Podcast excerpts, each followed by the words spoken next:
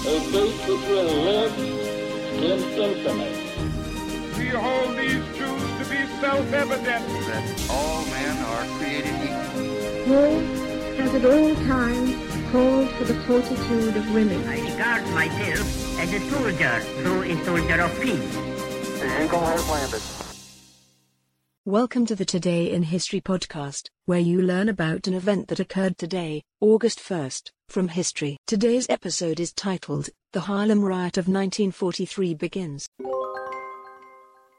Simmering racial tensions and economic frustrations boil over in New York City on the night of August 1, 1943, culminating in what is now known as the Harlem Riot of 1943. During an altercation in the lobby of the Braddock Hotel, a white police officer shoots a black soldier, Robert Bandy, triggering a massive uprising overwhelmingly white before the Great Migration. Harlem was 89% black by the time the United States entered World War II. Despite the cultural innovations that accompanied these changes, known as the Harlem Renaissance, the neighborhood's businesses remained mostly white-owned, and landlords and business owners continued to discriminate against black residents. World War II brought not only conscription but also a higher cost of living, putting even more strain on a black community whose economy was still controlled almost entirely by whites on the evening of August 1.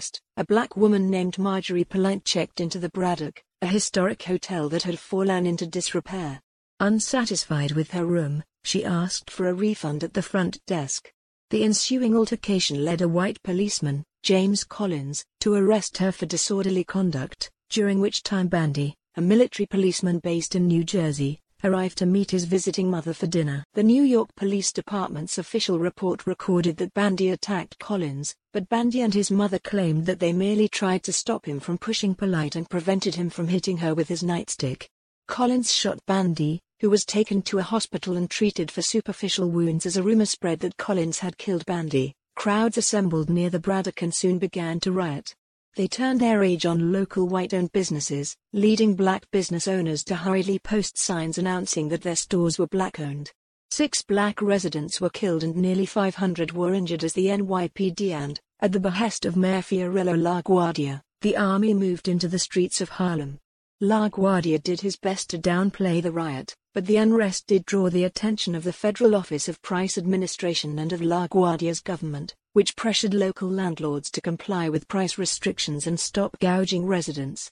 The riot also affected Harlem residents like James Baldwin, Malcolm X, then Malcolm Little, and the poet Langston Hughes, whose poem Beaumont to Detroit, 1943 ends with a reference to the sad irony of African Americans fighting for a country that did not see them as equals. I ask you this question slash cause I want to know slash how long I got to fight slash both Hitler and Jim Crow. Read more, how the police shooting of a black soldier triggered the 1943 Harlem riots. Today's historic event is provided by History.com. You can find a link to the article in the show notes. Help support the podcast by rating us on your favorite podcatcher, or support it on Patreon by visiting patreon.com slash autopod. Thanks, and tune in tomorrow for an all-new episode of Today in History.